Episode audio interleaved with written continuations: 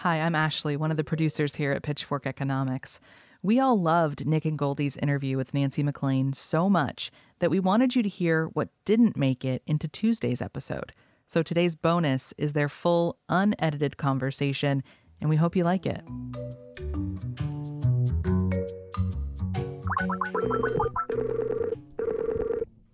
Hello. Hi, Nancy. It's Nick Hanauer.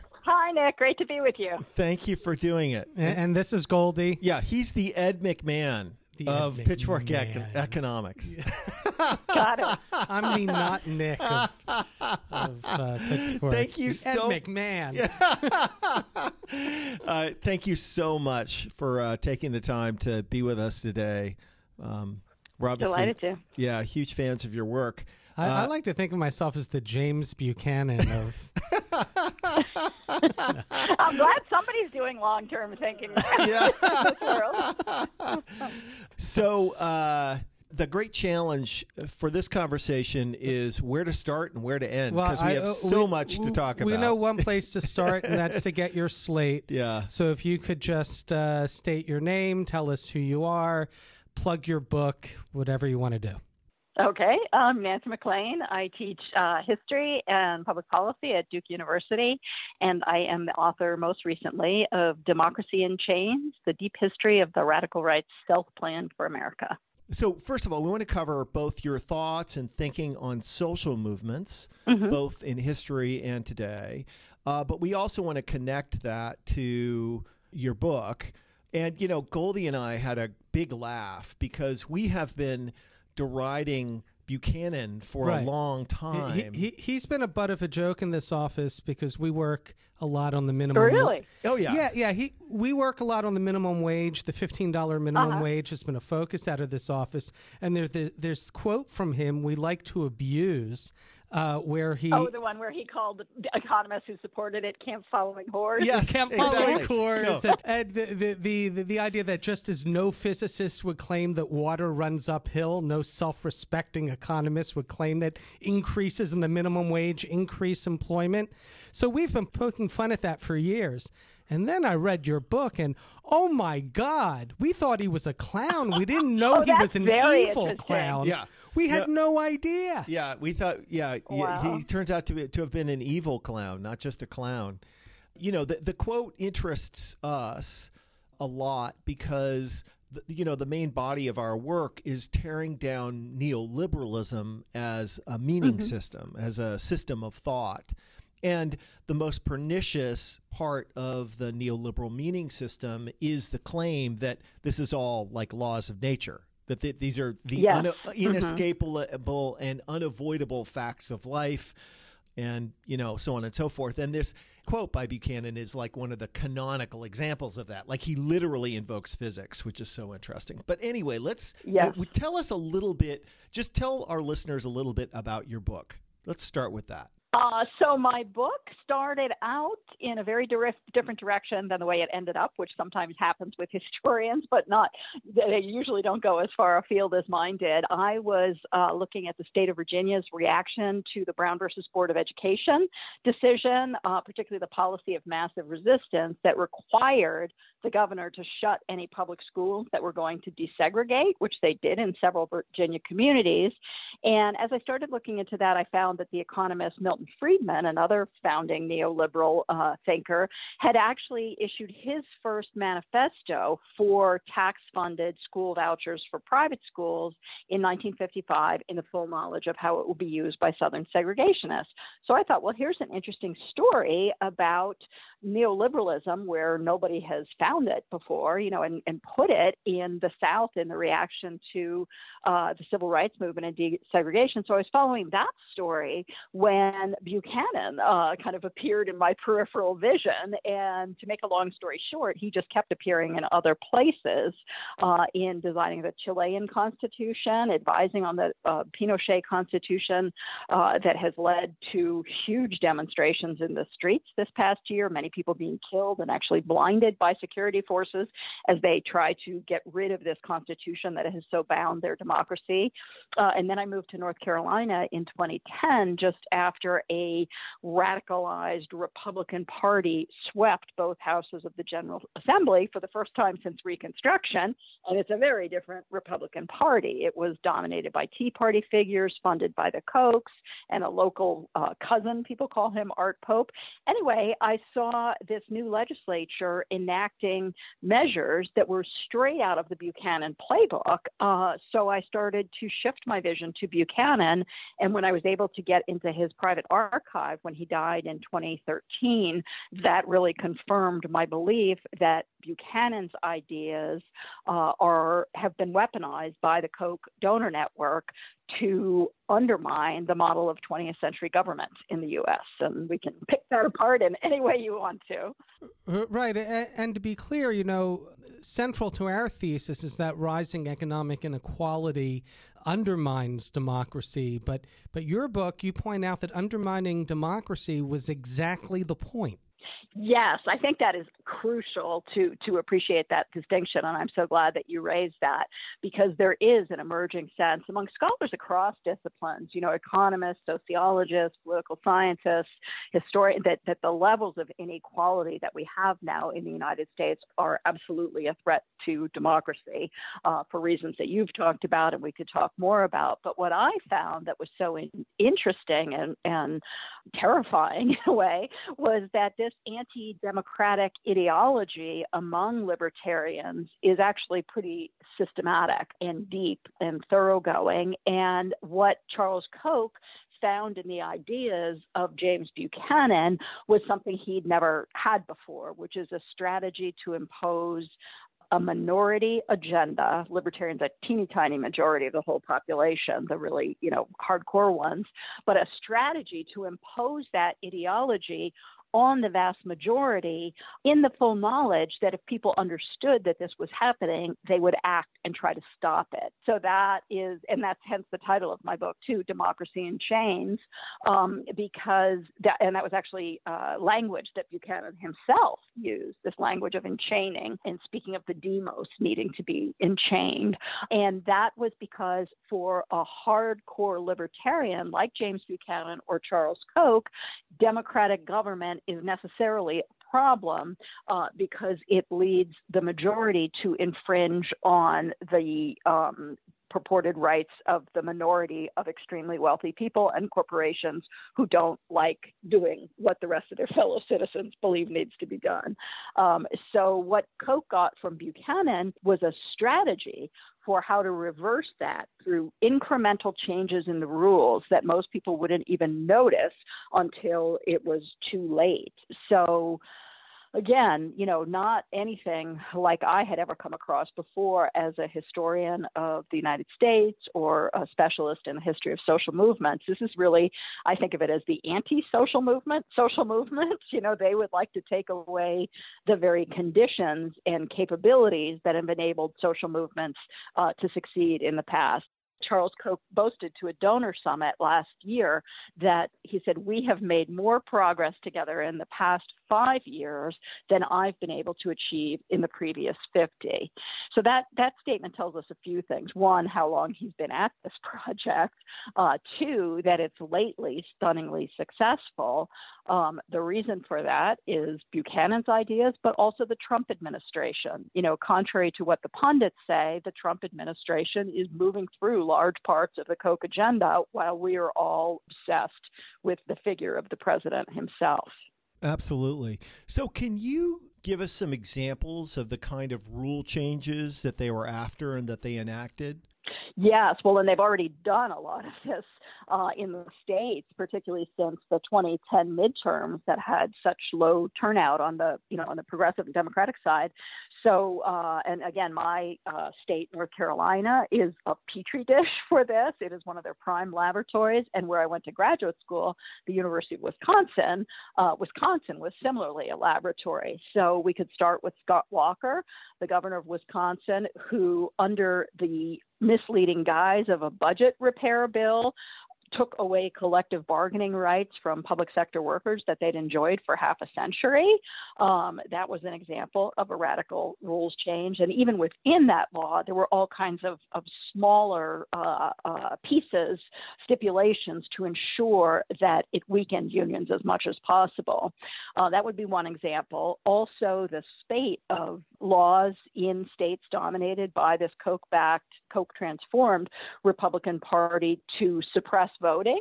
So there's been a significant focus and understandable on the way that they have aimed at African American voters because that's legally actionable in the courts, but they have also aimed at young voters who are much more likely to want action on the climate, to uh, support, you know, kind of more progressive measures you know attempts to deal with inequality, et cetera. Uh, so voter suppression has been another piece. The most radical and sophisticated gerrymandering we've ever seen in our political history to make it so that these Republican legislators are choosing their voters rather than letting voters choose their representatives. And in some states, the impact is absolutely breathtaking. So, for example, in the 2018 midterms, Democrats in my state, North Carolina, won 50.2% of the vote, and they ended up with what was it two to uh, two to nine two two seats versus nine on the Republican side. So the drawing of district lines has just been astonishing in its deliberate effort to to underrepresent voters they know would object to this agenda and try to block it, and to overrepresent those on whom they feel they can rely. So those are some measures. There's also a lot of other stuff going through the courts and the you know efforts to change the legal thinking and the judiciary but at every step, sharply focused attention to changing the rules. Right, and and to be clear, this um, the voter suppression and the gerrymandering, it's not just uh, a partisan tactic in terms of just Republicans versus Democrats. It's it, it, you point out it's ideological. They actually want less democracy. It's not just less Democrats. Yeah. They're going for less democracy. They think democracy is dangerous. Yeah, I really appreciate your bringing that up because I think that part of our challenge in understanding what we're really up against in this country is the persistence of older terms that ac- actually block our vision from what's happening. So the notion that this is partisan, that this is just, you know, Republicans versus Democrats or vice versa, or that this is a battle between liberals and conservatives. Both of those frameworks mislead. The first one, because this is no longer, you know, my father's Republican Party, one could say. Uh, uh, this is a party that has been absolutely transformed by the strategic um, uh, changes to the rules and the incentives practiced by these arch right donors. And I'll give you just one example of that. Um, Charles, the Koch Industries itself and many of the other donors are based in the fossil fuel industry, and they are desperate to stop action on the climate, which their libertarian dogma also deems inappropriate. Well, by using the power of donors to punish any Republican who didn't toe the line with a primary challenge from the right uh, and the funding of candidates who did deliver for the donors, they were able to make it such by 2014 that only eight of 278 Republicans in Congress would admit that climate change is caused by human activity. And that is a radical transformation of a party that was not much different from Democrats in the early 90s in its recognition of the science. So, I mean, it's almost like invasion of the body snatchers or something, what they've managed to do to the Republican Party, so that it's not really a, a party anymore in the sense of traditional American major parties that were, com- you know, coalitions representing different interests. This Republican Party now has an almost Leninist uh, discipline, and that is by design from the, do- the way the donors have re rigged the punishments and the incentives. So, um, just as that, you know, looking at this in terms of partisanship doesn't help, neither does looking at it in terms of liberals versus conservatives. These are the least conservative people one could imagine. They are radicals of the right, and actually, many Republicans who have been attacked by them have realized that. So, I actually start the book with with some quotations from people, including Orrin Hatch, who said when he was primaried by these people, he said, These people aren't Republicans. They're not conservatives. These people are radical libertarians. I despise these people. Those are pretty much his exact words. And yet, a few years later, it was Orrin Hatch who denied President Obama the ability even to get a hearing for his Supreme Court justice because he was so brought to heel by this Koch donor network. So I think that is an indication that we really need to shake up our thinking and recognize that something we have never known before is underway, and it's really important to understand it, to get ahead of it, and to publicize it so that people know what they are dealing with. So you're a historian. Is there any historical parallel to what we're seeing right now? Not really, not in this level. I mean, what you have here is it's not the whole capitalist class. It is a fraction thereof, but a significant and extremely wealthy fraction. Um, one uh, journalist, George Monbiot at The Guardian, calculated that if the fortunes of Charles Koch and his recently deceased brother David Koch were combined, they would be the richest man in the world. Um, so lots of wealth, and Koch has convened over 600 uh, other donors who give large amounts. But basically, it is a deeply ideological, well-funded, highly strategic, integrated long game to transform our society, and we just don't have anything else like that in our history. You know, someone could point to say the election of 1896 and the way that corporations rallied under the leadership of the Republican Mark Hanna. They put in crazy amounts of money uh, to defeat uh, William Jennings Bryan and a kind of reform minded Democratic Party. But even that is not like this because this effort by the Kochs also involves quite literally hundreds of separate organizations, ostensibly separate, like the Heritage Foundation, the Cato Institute, the American Legislative Exchange Council, ALEC, the Federalist Society. You know, I could go on. Yeah. More organization, you know, lots of organizations, and they're moving the same plan down the road in a kind of elaborate division of labor I mean, I wish there was more coordination like this on the progressive side in order to counter this, but we've just never seen that kind of tight coordination before. Yeah. It's so interesting. Nor, if I may say, too, the systematic disinformation. Like this whole enterprise relies on disinformation, whether it is climate science denial or the support that Koch network organizations provided to the tobacco industry, you know, when it was facing challenge, to the support of Fox News and, you know, efforts like that that kind of poison public discourse. It is a, a kind of a wraparound enterprise that is is, uh, you know, I think really toxic to democracy. Come on, Nick. Get a couple more zeros onto yeah, your net wealth and fight you know, back. It, what's interesting is that uh, you know, at the end of the well, day. Well, if I may say, I so appreciate your voice, Nick, oh, in oh, you know you. speaking out in yeah. trying to bring other people of wealth to the understanding that you know this is creating an utterly unsustainable society, yeah. and we have got to get ahead of this um, if we want to have a society that you know that can literally survive in terms of the impending climate catastrophe, but yeah. that also you know, provides enough hope for people to believe, you know, it's worth continuing, yeah. um, you know, in their jobs and, and in their lives. Right, for sure. So you invoked uh, Lenin. Uh, uh, ex- uh, explain that.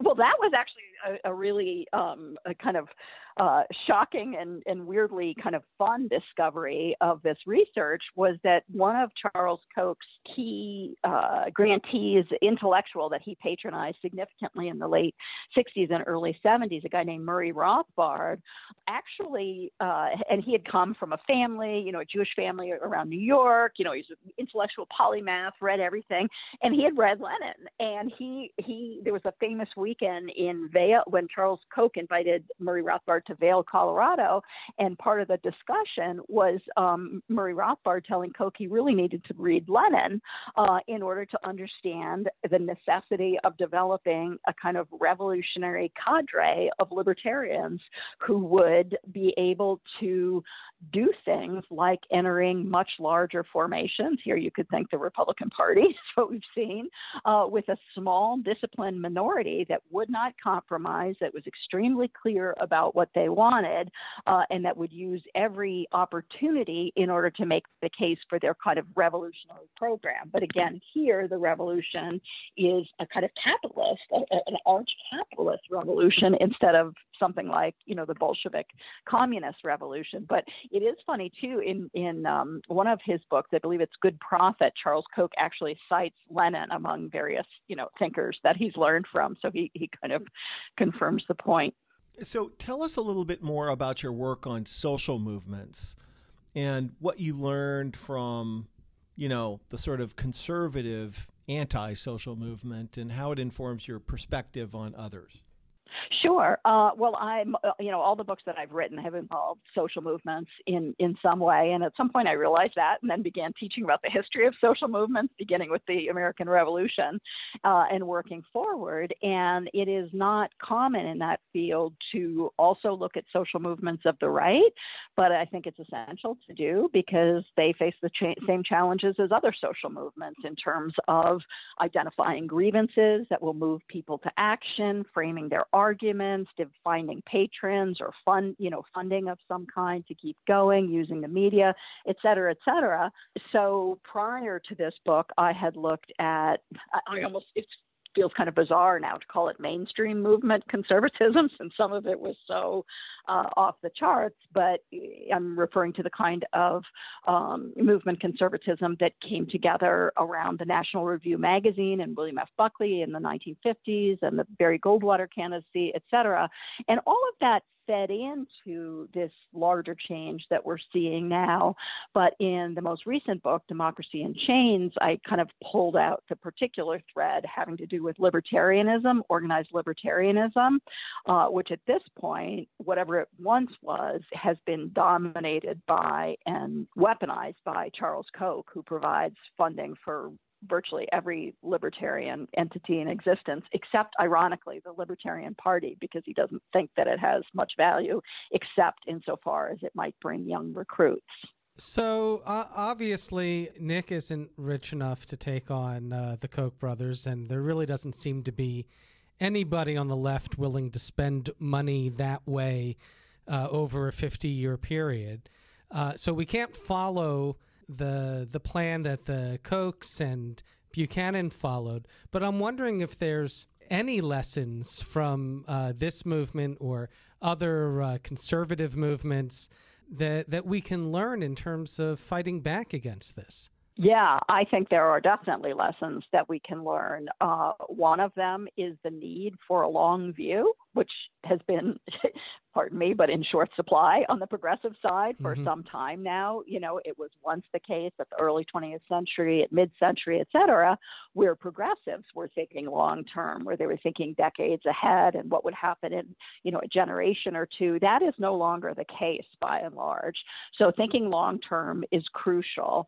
Um, also, getting out of the silos is crucial. The side, you know, I mean, there's been great work done in various um, uh, spaces of progressive politics, whether it's environmental politics or, you know, uh, dealing with economic inequality in different ways, or anti-racism or feminism, et cetera. But our problem now is that there are there's not enough connection between all of these uh, domains, and even within them, uh, groups are fragmented and pitted into competition against one another by funders, and so it's it's a real problem.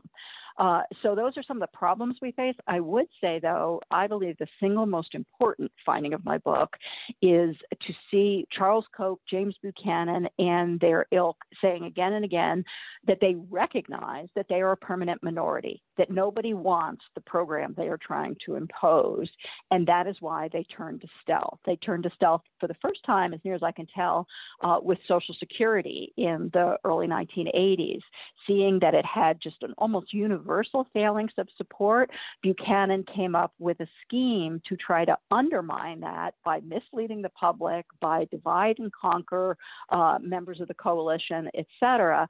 So um, that's just one example. But I think uh, if we pay attention to what is driving this on their side and focus in on that, we can help people understand what a tiny minority cause this is. In fact, when it's you know actually telling the truth uh, about what it seeks, we can expose that. We can help people understand the stealth measures that it's used and how it is rigging the rules in order to move through its program without having to argue openly for it. Um, and we can take advantage of the fact that there is a huge majority that this libertarian right is afraid of. It is, in a sense, a kind of dormant minority because people don't know how much they've been targeted by this libertarian right. But I do think that when uh, people come together across these various uh, differences of ideas, of demography, of region of the country, et cetera, and rally to stop this and to renew democracy, that could be an incredibly powerful and transformative force. So that's what I've been trying to encourage and you know my you know I've done a lot of speaking since the book came out around the country and worked with groups of all kinds. And and I will say that's an exciting thing too that everybody now realizes we are at an all hands on deck emergency moment for the future of democracy in this country. And so uh, people are trying to to make bridges across the silos and work together to make structural democracy reform a top agenda item where wherever progressives get power. So that that I think is exciting. And there's people, for example, like Annie Leonard, the head of Greenpeace, you know, is saying we realize we're never going to get a healthy environment unless we have a healthy democracy. Over at Planned Parenthood, they're saying we realize we can't protect women's health and their reproductive rights unless we have a healthy democracy. Within labor circles, people realizing the same thing. So I'm encouraged by all that, but you know, I think it's going to take a lot more organizing and a lot more support support and a lot more public education to make sure we make the most of that potential. And in fact, on a hopeful note, one of the ironies in your book is that Buchanan got his start focusing on trying to impose his ideological agenda in Virginia. And recently, the state of Virginia has completely flipped politically to the uh, Democratic side. Yes, and interestingly, that the big flip came in a single cycle. So Virginia has always been, a, you know, um, by design by the planter elite that you know crafted the rules that govern the state. Very anti-democratic, you know, efforts to minimize the popular control of government. One aspect of that is off-cycle elections, you know, so that they're mm-hmm. not coordinated with national ones. So this was an off-cycle election, but in Virginia, mobilized Democrats closed that gap from, I believe it was 66 um, uh, what was it, 66 34, I believe, was the division in the House of Delegates. In a single cycle, they mobilized uh, and closed that to 50 50. So that is just stunning um, and shows what can be done. And since that's happened, they've done all kinds of things that have benefited the population uh, and that contribute to democracy reform. So, another irony in this, I think, is um, Donald Trump uh, being in the White House has been so devastating and so destructive in so many ways. But it's also the case that he really woke a lot of people up. Right? Yeah, for and, sure. And that is what drove that mobilization in Virginia was particularly um, not only, but the, the, new, you know, the newly mobilized tended to be women uh, and white women uh, who realized, you know, who were progressive, who realized what have we been doing? We have got to become active. And when you added that effort to people of color and labor unions and others who had been long in the trenches, it, it really proved transformative. So I think that's also an example of how by cultivating new alliances, by agreeing on some common purposes, really potentially transformative change can be won. Can I ask a incre- this is going to sound like just the dumbest question ever, but until It'll you probably be the best. So go ahead. raised it, it, it just really never occurred to me to think of it in these terms. Was the American Revolution a movement of the right or the left? um, then that's one reason I start with it, you know, in my class on the history of social movements, because, you know, in, in some ways it could be said to be both. I mean, absolutely, there was a popular mobilization that involved you know, country farmers and urban artisans and others who had been governing themselves, who saw that capacity being taken away by the British crown, who wanted to change it, and who were radicalized by their experience. So, for example, some uh, New England states ended up adopting measures against slavery after the Revolution, and that's you know just one index of the, the kind of radicalism of the Revolution. But it's also the case that elites in the country were very much afraid of the rising tide of uh, abolitionist sentiment in Britain, and also many not just planters but also farmers who were in kind of the western um, hinterlands really wanted to take Indian land, and the British Crown was standing in their way, saying, "No, you know, we don't want to fight these wars for you anymore." So the American Revolution, I think, like any revolution, was a very complicated uh, phenomenon that had, but but there was a significant radicalism to it, and I think you see that in the Declaration of Independence or the writings of Thomas Paine.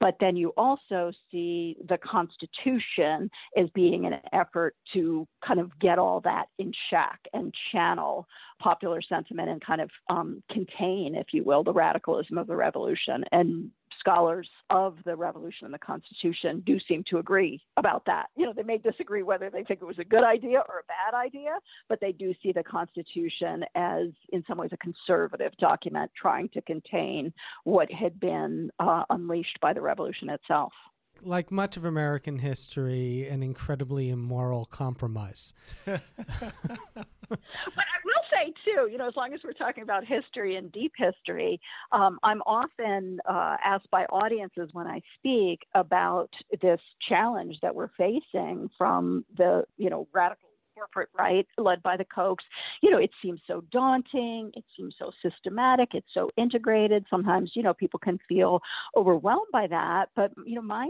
answer is you think you've got a challenge? Go back and look at the abolition movement.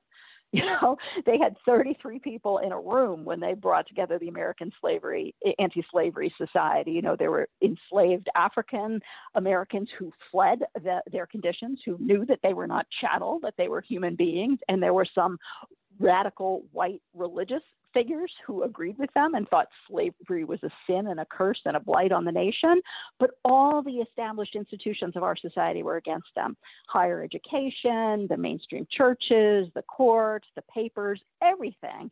And yet somehow they managed to transform the consciousness of the country so much that now it's almost impossible to explain to young people how it was that anyone ever believed they could hold another group uh, in slavery as as was done in this country. So so I tend to think of knowing history and particularly the history of social movements as being a very empowering resource and one that can be incredibly inspiring too in challenging times like this because you realize that you know people in the past faced in some ways much more seemingly insurmountable challenges and yet, um, and again, I think this is why the fact that we're talking about a majority being threatened by a tiny minority, um, I think that we will, I hope, find ways to uh, to break through, to transform the public conversation, and to renew democracy in the ways that we've known it needed to be renewed and reformed for you know almost 50 years now on, on our side too. Yeah.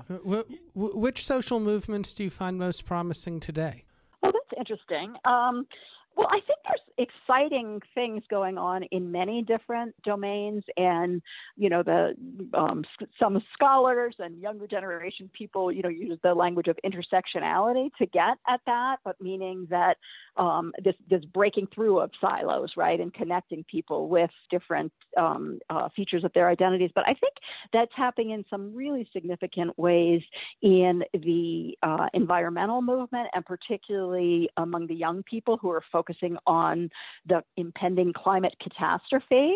And I think that uh, you know what I see is an environmental movement that's been significantly transformed by environmental justice fights, which featured, you know, people of lesser means, often people of color, communities of color, uh, that were being devastated by pollution and, you know, misuse of different kinds. And as that understanding has spread through the movement, I think it led to the development of concepts like the Green New Deal to realize that, you know, if we do want to protect our planet, we've also got to do it in a way that speaks to the very pressing needs and concerns of ordinary citizens for good jobs, for economic security, for uh, sustainable communities. And, and so I'd say that's I, I kind of think that has the greatest potential to unite people across different domains at this point.